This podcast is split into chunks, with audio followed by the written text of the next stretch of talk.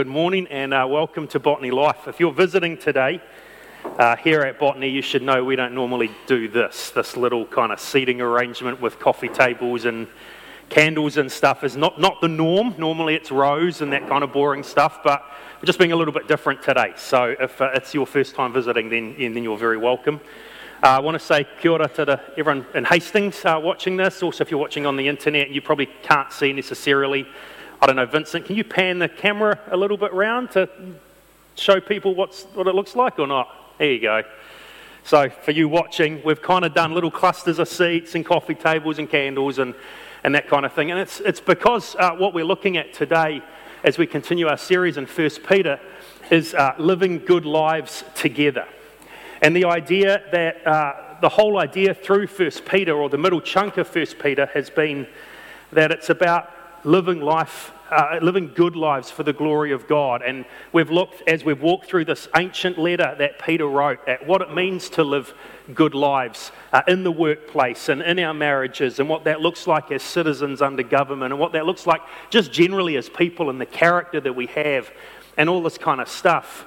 And then last week we looked at that, that living good lives actually means consistently choosing not to live bad lives um, in terms of the holiness of character and just the difference that our life might be to, to the party scene and, and everything else that happens in the world around us. And today we come in this ancient letter um, to basically the end of the middle piece of this letter. Um, so we're in 1 Peter chapter 4, verses 7 to 11. So if you've got a, a Bible with you, you've got um, an app on your phone, you want to follow along in, in these verses, that would be great. But verses 7 to 11 of 1 Peter 4 basically finish this whole section up. And what Peter wants to emphasize as we finish is that actually everything he said about living good lives for the glory of God um, isn't actually meant to be done by ourselves.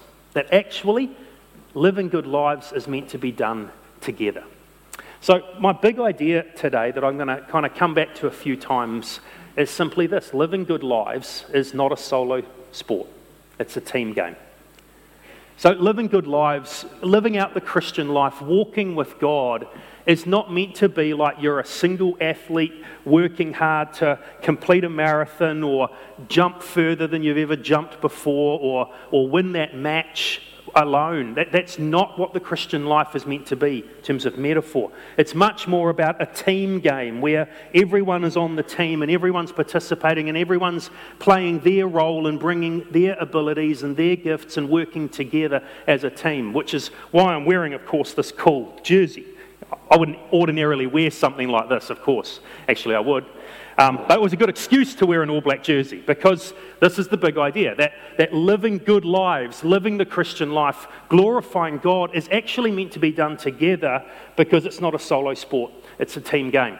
And this uh, big idea really brings out or draws out a number of our key values as a church, especially two of them.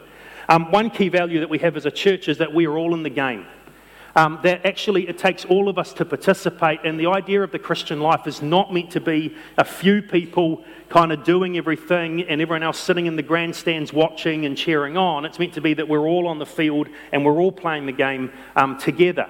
And another key value that we have similarly is um, we do life together that God's brought us together as a family, and that means we're to love each other and support each other and care for each other and, and do life as smaller groups, which is kind of what we're trying to do here in the way we've laid out um, the service. And so, really, what Peter's calling us to and reminding us is that living good lives for the glory of God is not actually about just working hard by ourselves. It's actually working together. It's doing life together. It's playing this, the game together because life and, and living for Jesus and living good lives is, is not a solo sport. That's what we meant to do all together in this team game. And that's what he's going to talk about in this passage in 1 Peter 4, verses 7 to 11. Now, the last couple of weeks in 1 Peter have been really hard. In fact, two weeks ago was like the most difficult passage in the whole New Testament. Um, but this one, this is real easy.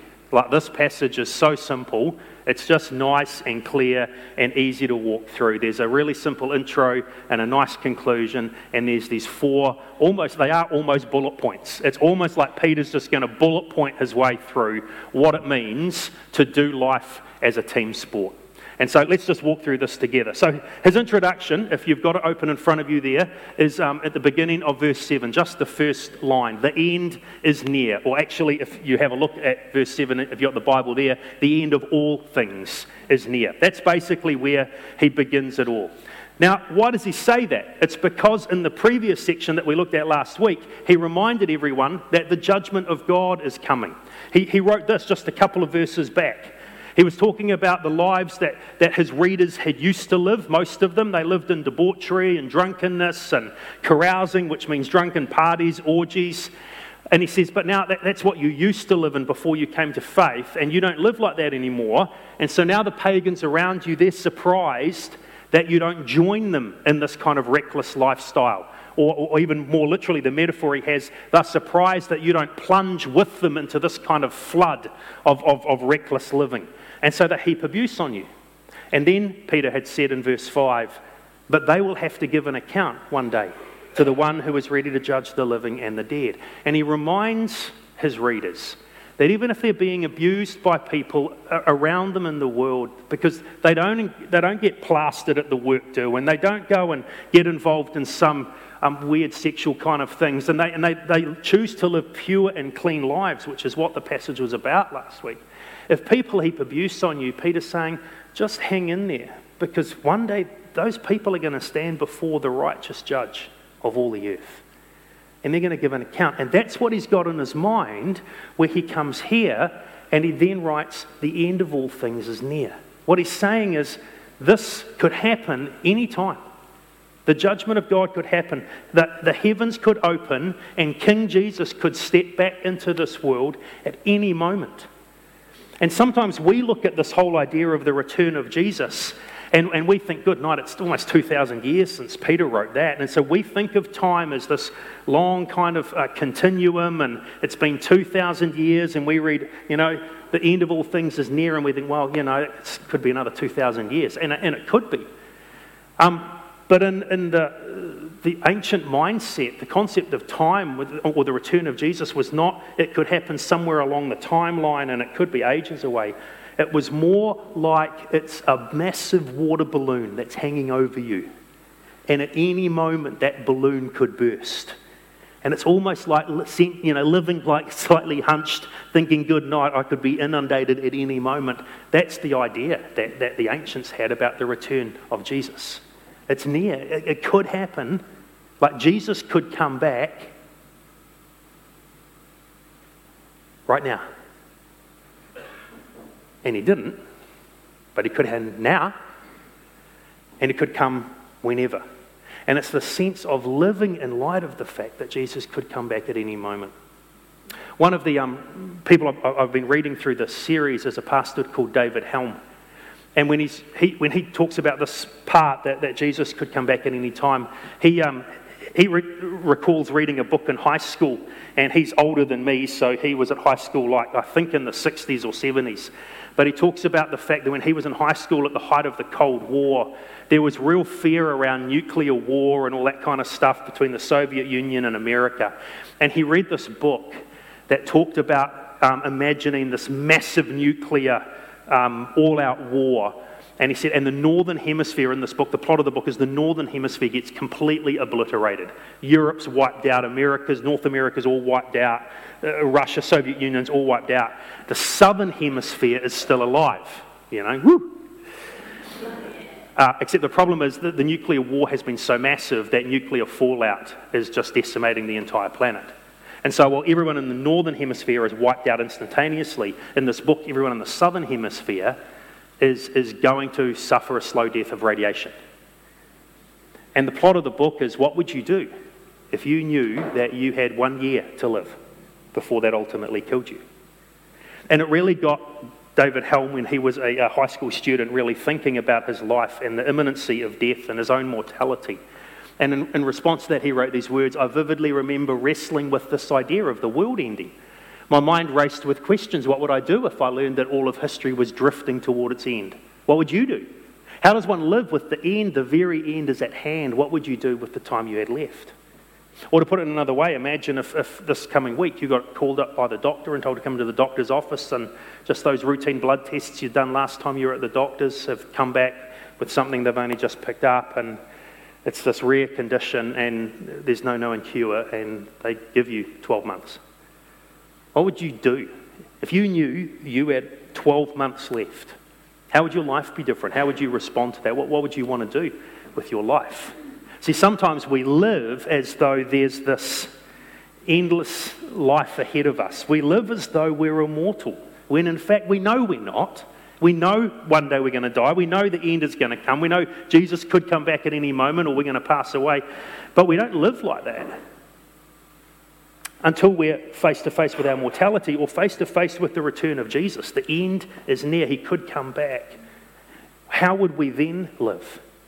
And the truth of the matter is, at that moment, for most of us, our selfish gene kicks in.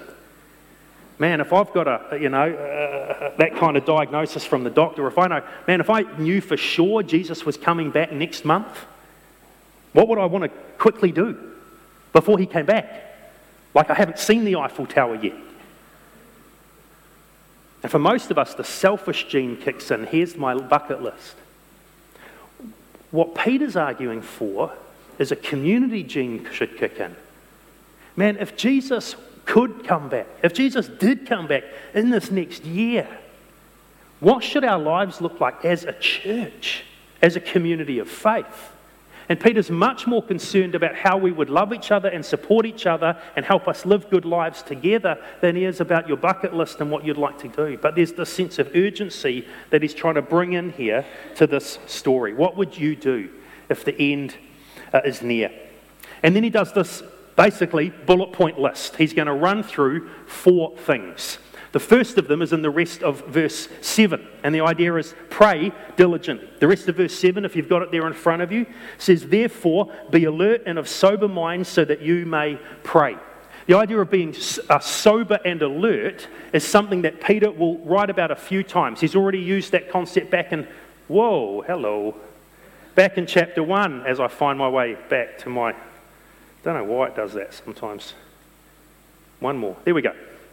Back in uh, chapter 1, he said, You know, with minds that are alert and fully sober, set your hope on the grace to be brought when Jesus comes back. And that's introducing a call to be holy. Over in chapter 5, where we'll be in a couple of weeks' time, he uses the same words be alert and of sober mind because the devil is, is working around us. This time, um, this is the third time he uses it in chapter 4 here. How, be sober, be alert, like be aware of what's going on so that he says you can pray.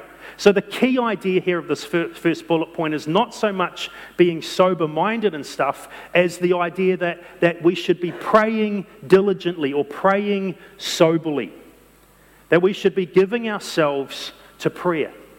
And I, I can't help thinking as I was reading this, this particular part, and thinking, this is Peter writing this and you go back to the Gospels and the stories of when Peter hung out with Jesus and, and learnt from him and was trained by Jesus over three years, I couldn't help but go back to a story that comes from the very end of the Gospels. The night that Jesus was betrayed after he's had the Last Supper with his followers.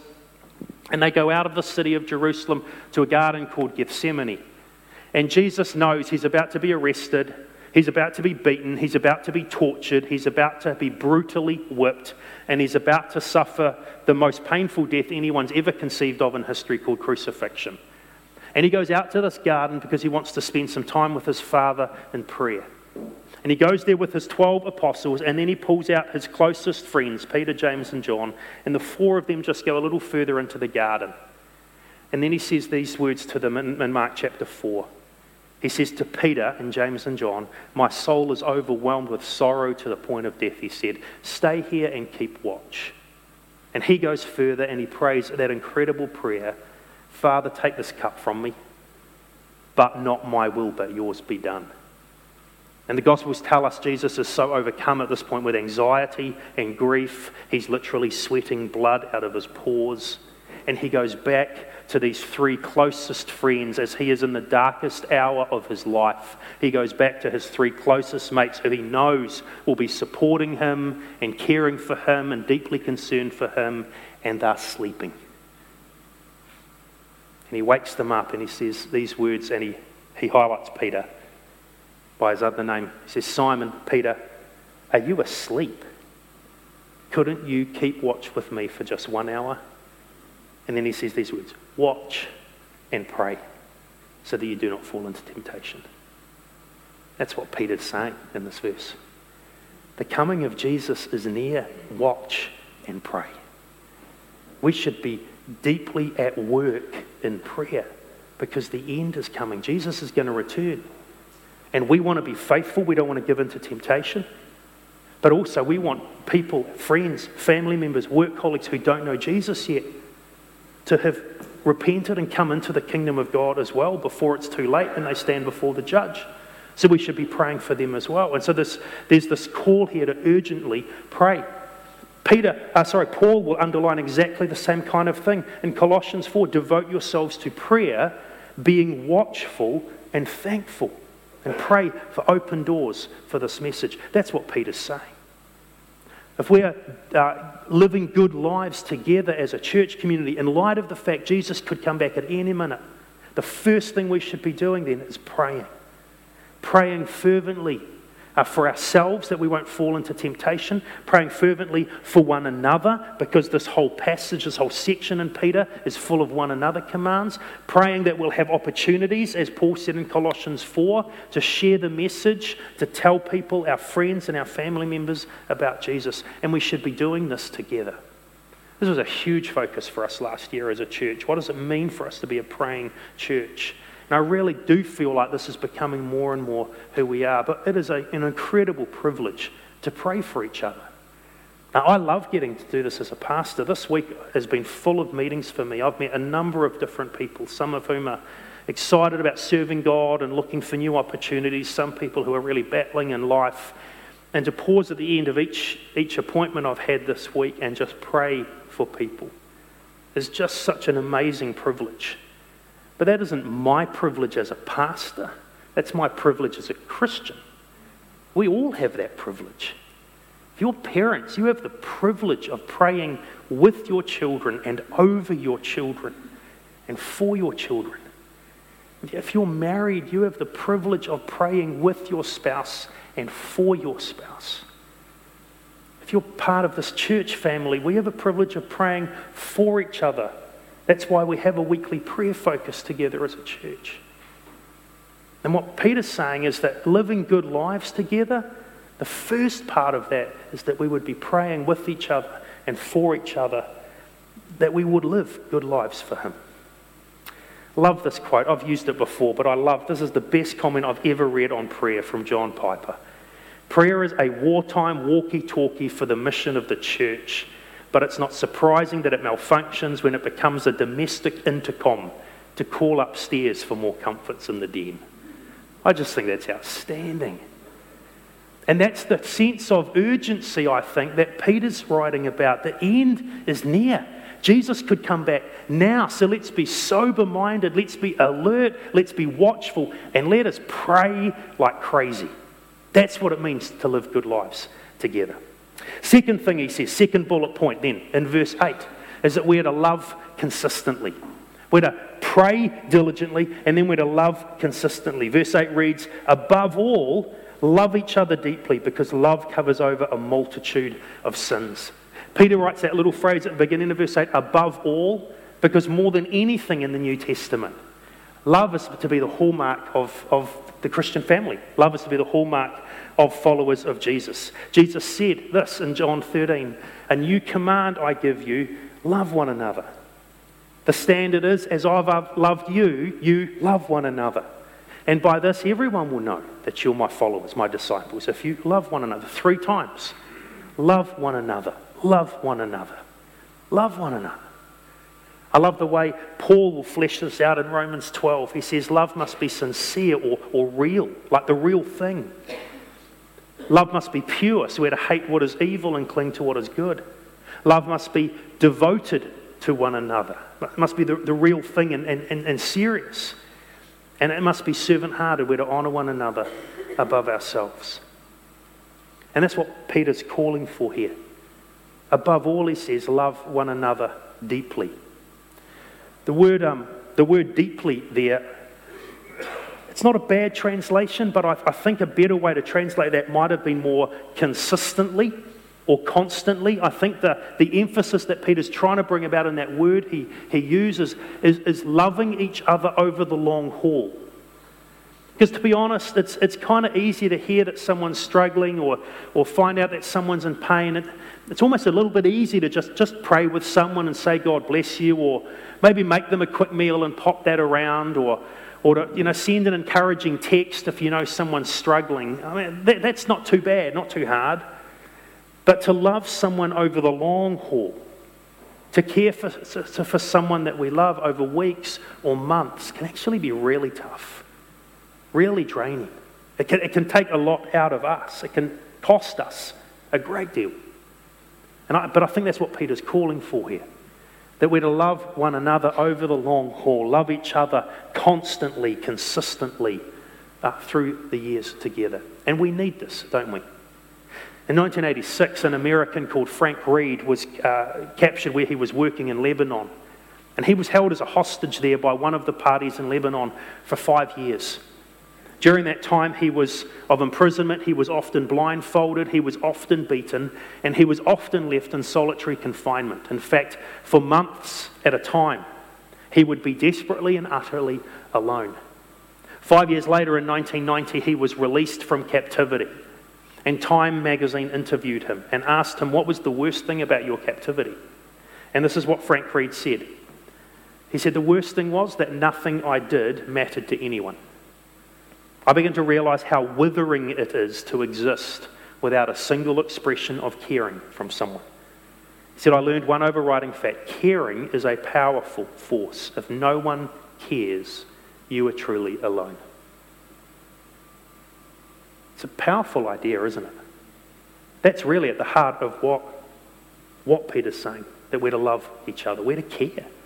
And we're to show that caring for each other through the way we love and we walk with each other and we help each other and we serve each other and we carry each other's burdens when times are tough. We are to love one another deeply or consistently. And one way that we are to do that, Peter says in, in the second half of this, of that verse, is that love will cover over a multitude of sins. He's po- probably paraphrasing here um, a couple of Proverbs. Proverbs 10 Hatred stirs up conflict, but love covers over all wrongs. And then Proverbs 17 whoever would foster love covers over an offense. Now, that's what he's talking about is that if we are to love one another in the church as, as brothers and sisters in the family of God, then, then we're to be forgiving to each other. We're to put up with each other. We're to just let the little things slide. To love means we forgive easily and often. It means we're gracious with each other. Peter says the end is almost here. Imagine if Jesus came back and we were squabbling over stuff that just didn't matter. We're to just love each other. We're to pray diligently and we're to love one another consistently. Third bullet point then. He says, share generously. Look at verse, uh, verse 9. Offer hospitality to one another without grumbling. Hospitality was a huge deal in the early church. Um, it's because often when people were missionaries or apostles or, or evangelists were traveling and going about sharing the message of Jesus, they couldn't, there wasn't really like a, a, a Best Western or a Millennium Hotel they could stay in. There were inns in certain key places around the Roman Empire, but they were not really places that you'd want to go as a follower of Jesus. Inns had a, had a reputation of being much more about that earlier description from the previous section around drunkenness and parties and carousing. And so, when Christians were traveling through the Roman Empire, the apostles and evangelists, they would go and stay in the homes of people in fact, this was so prevalent, and some Christian workers abused it, that later, about 50 years after Peter, the rules were brought in in different areas of the Roman Empire from churches limiting how long uh, you, you had to have a guest with you. Like when they'd filled their limit, you were allowed to boot them out quietly in the name of Jesus. But at this point, that's because some of them were abusing it. But at this point, what Peter's emphasizing is this idea of hospitality. If you've got people coming through, open your home. Be generous. I know it's inconvenient. That's why he says without grumbling. But he says welcome people in, make people at home, share whatever it is that you've got with those in need. That's the idea. Um, Third John actually helps explain this really well. Um, John writes it was for the sake of the name, which, you know, Jesus obviously, that they went out receiving no help from the pagans. This is the visiting evangelists and apostles and so on. So we ought therefore to show hospitality to such people so that we may work together for the truth. It was a big deal in the early church. But notice in Peter's letter, Peter's not necessarily only talking about those kind of traveling church leaders and speakers. Who does he say to show hospitality to? Have a look at the verse. It's, it's to one another. It's to open homes to one another. And this not only meant for church services, because often around the Roman Empire, basically church happened in, in people's homes. So if you had a larger home, the expectation was you would show hospitality and open your home to people. Uh, but it was also just in the, in the normal run of life. That, that, that Christians were to be people that open their homes to each other and open their resources to each other, open their checkbooks to each other.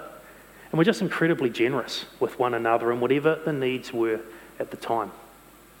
And I hadn't even thought about this, but one of the commentators I was reading pulled a brilliant contrast out between this idea of being hospitable and the whole party atmosphere of that previous section. Um, Jim Samra says this Hospitality is a hallmark of spiritual maturity. It's the opposite of reckless, wild living. Instead of viewing people, he says, as objects to be used sexually and using raucous parties as opportunities to pu- pursue selfish pleasure, hospitality, he says, is the intentional decision to take the initiative to invite people in to bless them.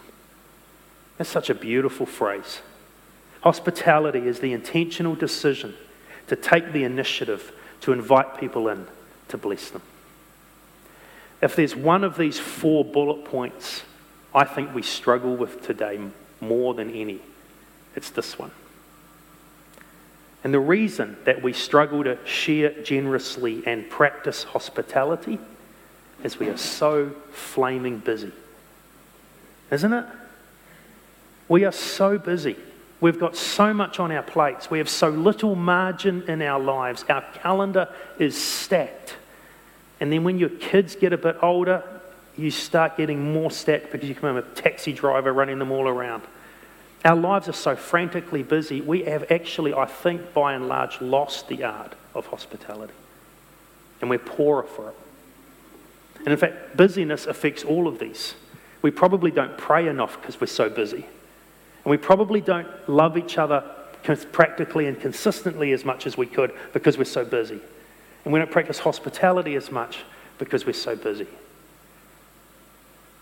And I think this is a really sobering call for us to maybe look at our lives and look at the busyness and look at the scheduling, look at the lack of margin that all of us have. And go, how does this need to change? If we'd actually do life together and live good lives together and be the church and family of God together. So pray diligently, love consistently, share generously, and then serve faithfully is the fourth bullet point. Verses 10 and 11. He says, Each of you should use whatever gifts you've received to serve others as faithful stewards of God's grace in its various forms. If anyone speaks, they should do as one who speaks the very words of God. If anyone serves, they should do so with the strength that God provides. What Peter's talking about here is the, the whole idea of spiritual gifts. Although personally, I don't actually like the term spiritual gifts um, because the word here for gifts is the word, Greek word charisma, which you might be familiar to, for some of you. It's actually built on the, on the Greek word for called charis, charisma, charis. It's, uh, they kind of link together. Charis is the word we translate grace. So I actually prefer we talked about grace gifts because that's what, what we're talking about. We're talking about the abilities and gifts that God has given every single one of us as a follower of Jesus that we can serve people with as a demonstration of His grace and in thanks for His grace, out of His grace. It's a grace gift. And it's, a, it's the beautiful idea here is that all of us have been graced with gifts and abilities by God, and all of them are different. You notice that in verse 10. We're to, we're to be faithful stewards of God's grace in its various forms, in its multifaceted uh, forms, is, is, is literally what he says. All of us are different. God's wired each of us differently. He's given all of us abilities and strengths and passions and personalities that make every single one of us unique, but all of us have got something to contribute. And so, what Peter is saying is that, is that all of us are meant to roll our sleeves up and meant to serve one another and serve this lost world uh, faithfully with whatever it is that God has given us. Um, Paul will talk, write about it this way in Romans 12. Just as each of us has one body, talking about our physical bodies, with many members, and these members do not all have the same function. In other words, the fingers have a completely different function in your body than your spleen. I don't even know what your spleen does, but it's something different to fingers. And your kneecap does something very different than your lungs. You don't breathe with your kneecap, hopefully. Um, every part of our bodies is different, he says. So in Christ, we who are many, we form one body. And some of us are kneecaps, and some of us are spleens, and some of us are lungs. And some, like me, are mouths. And we're all different. But each of us belong to all the others. And together as a body, we all work, we all have different gifts, he says. Notice this according to the grace given us. We all have grace gifts according to the grace that God has given to us. There's a couple of things where I, I kind of function a little differently than many people on, on this, this issue of grace gifts. Um, one of the things I personally think is I don't think there's a massive difference between your grace gifts, whatever they are, and your natural abilities. Uh, often, many people draw this massive distinction between, you know, the gifts of the Spirit and then, and then natural abilities. And I, and I look at that and go, you know what? The same Spirit that redeemed me and gave me gifts is actually the Spirit that created me in my mother's womb and, and, and who I am. And I actually think there's a lot, there's a lot closer parallel. I think often our gifts and, and what others look at as more our natural ability, I think they just all flow together. It's just how's God wired you and what are the abilities He's given you? And, and, and trying to draw some foreign distinctions, I don't think that's actually necessarily biblical. Um, the other area where I'm a little different from many people is that I don't think there's an exhaustive list in the Bible of grace gifts. Um, you may have seen some, you may have done some kind of uh, gift inventory of the uh, 28 or 31 or 17 or however many, how they list the gifts that are listed in the Bible. But uh, personally, I don't think there's not an exhaustive list. And every time that the apostles would write about these in the New Testament, they just give a few examples. Personally, I think there's a whole heap of different gifts that aren't mentioned in the Bible. For example, this morning, we were led in worship by a fantastic group of musicians. And we are incredibly blessed as a church by the worship teams that serve us in worship and on Sunday mornings. You won't find musical ability in any of the lists of grace gifts in the New Testament. I am utterly convinced it is a grace gift. Uh, it's often linked to a natural ability that you had when you were born, because some people are born with the ability to sing beautifully. Others of us didn't get that gift from the Lord. Personally, I think this is grace gifts at work. And I think it's a gorgeous thing.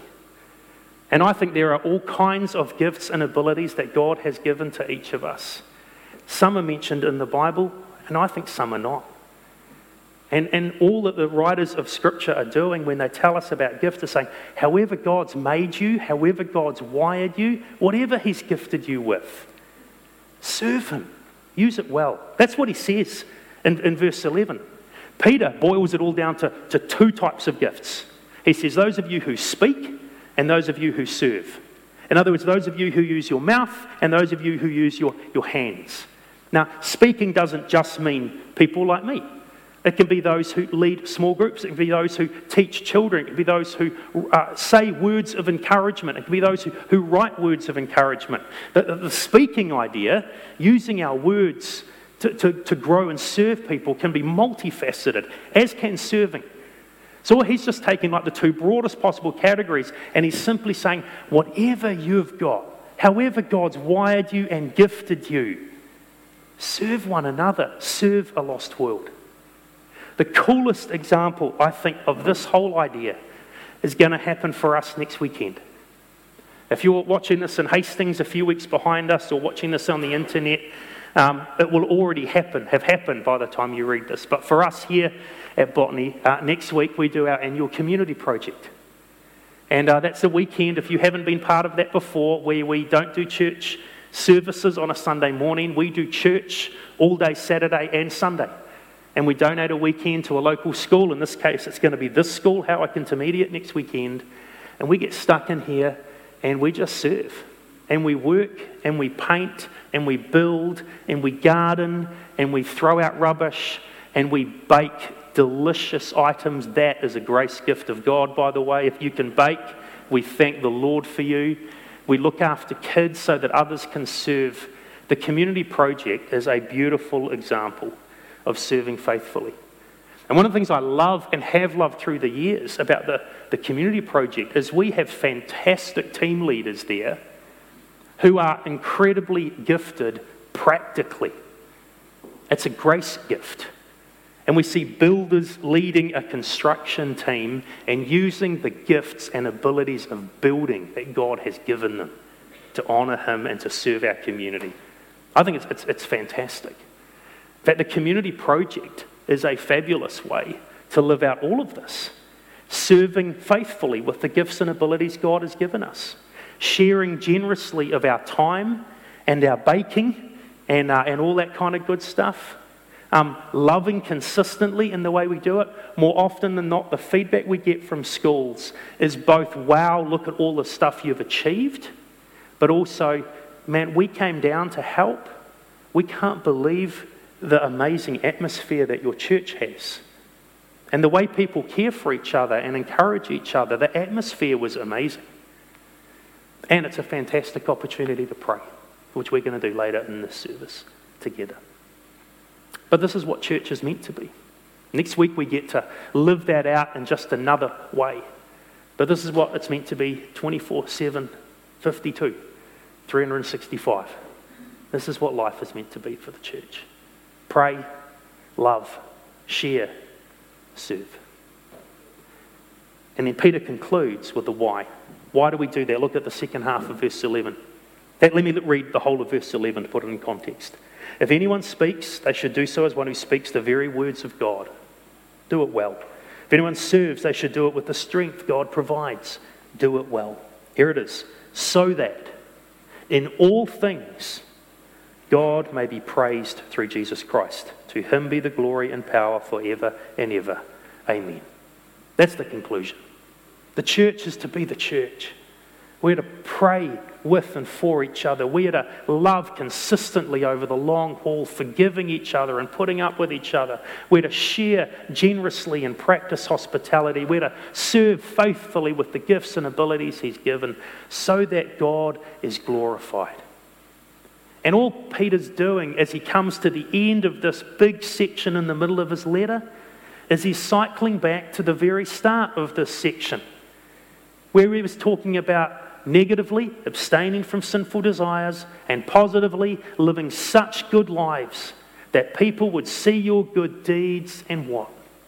And glorify God. And he's, he's just coming back to the same basic idea. When we live good lives, God is glorified. So let's live good lives, not just by ourselves in our own little journey, in our own little world, but let's live good lives together. Let's do that together. That's what it means to be a family. Let's pray and love and share and serve so that God is glorified. And you'll notice, by the way, the way I've framed it up here on the slide to Him is the glory. Almost all our English translations do this final doxology bit to Him be the glory and the power. And they use the word be so that sounds like it's a, it's a wish, it's a hope, it's our, it's our dream that, that the glory would be His. Actually, what it literally says is the glory is His. It's not a wish, it's a fact. The glory and the power is His. So let's live in light of that in a way that draws people's attention to that. Almost 15 years ago, this expression of the church launched. Botany Life began Uh, almost 15 years ago in Riverina School, we had our first services down uh, at the edge of Pakuranga. The very first Sunday we started, our very first public church service, just a tiny little gathering of us. I preached uh, the opening sermon from a similar doxology as this, similar kind of passage um, in the middle of the, the book of Ephesians, which is a letter that the Apostle Paul wrote. Ephesians 3 reads like this Now to him, which is God, who is able to do immeasurably more than all we ask or imagine, according to his power that is at work within us. To him be glory in the church and in Christ Jesus throughout all generations, forever and ever. Amen. The reason I preach that, uh, is one of my favorite parts of the Bible. I love the description of God. He is the one who does immeasurably more than all we could ask or imagine. I love the, the sense of promise here, according to his power that is at work within us by his Spirit. But most of all, I love the next line. To him be glory in Christ Jesus. Absolutely. But that's not what he said.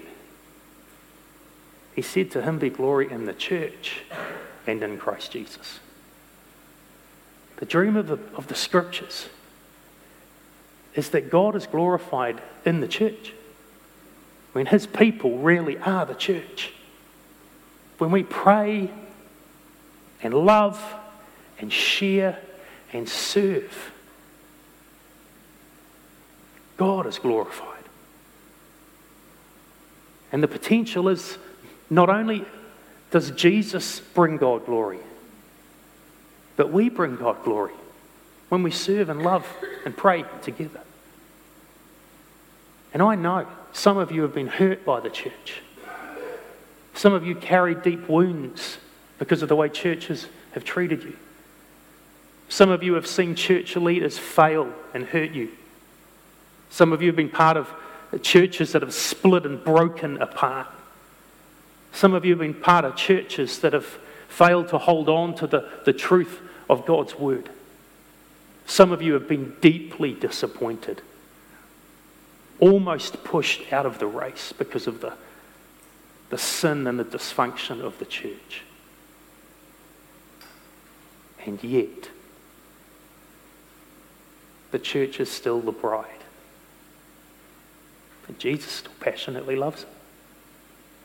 And God is still glorified in the church.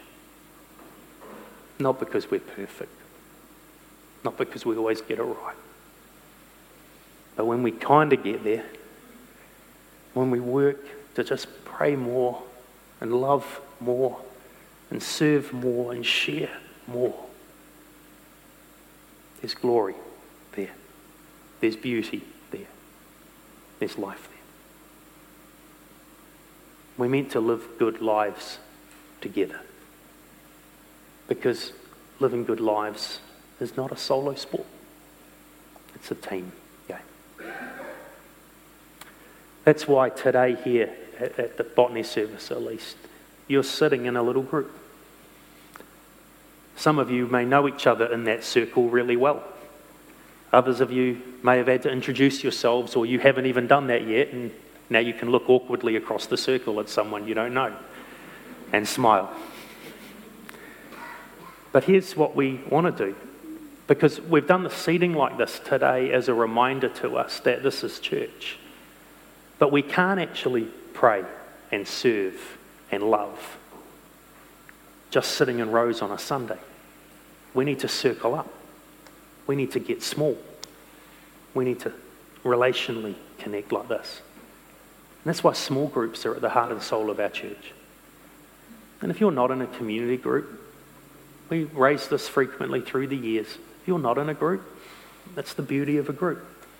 You get to be in a cluster of people where you can pray for each other and for lost friends. You can love each other and know what's going on in one another's lives. You can uh, share together, opening homes to each other, taking meals together, practicing hospitality. You can serve each other. You can practically help one another. You can speak words of life to each other. And so if you're not in a, a community group, then I'd really encourage you to think that through. We've got brochures out on the back table there, out in the foyer. If you want to grab those, you can come and chat to one of us on staff. But what we also want to do is celebrate the, the beauty and diversity of the church today. So the band is going to come up um, now, and they're going to use their grace gifts of music again. Then lead us in a couple of songs to prepare our hearts for communion, because we have communion elements down here. Um, but we're going to do communion very differently today. We're going to celebrate communion in the little clusters that you are sitting with. So the band is going to lead us in two songs that just help us to focus on the cross and what Jesus has done for us. During the songs, I'm going to ask if one person from each group would just come to the front and pick up one of these baskets.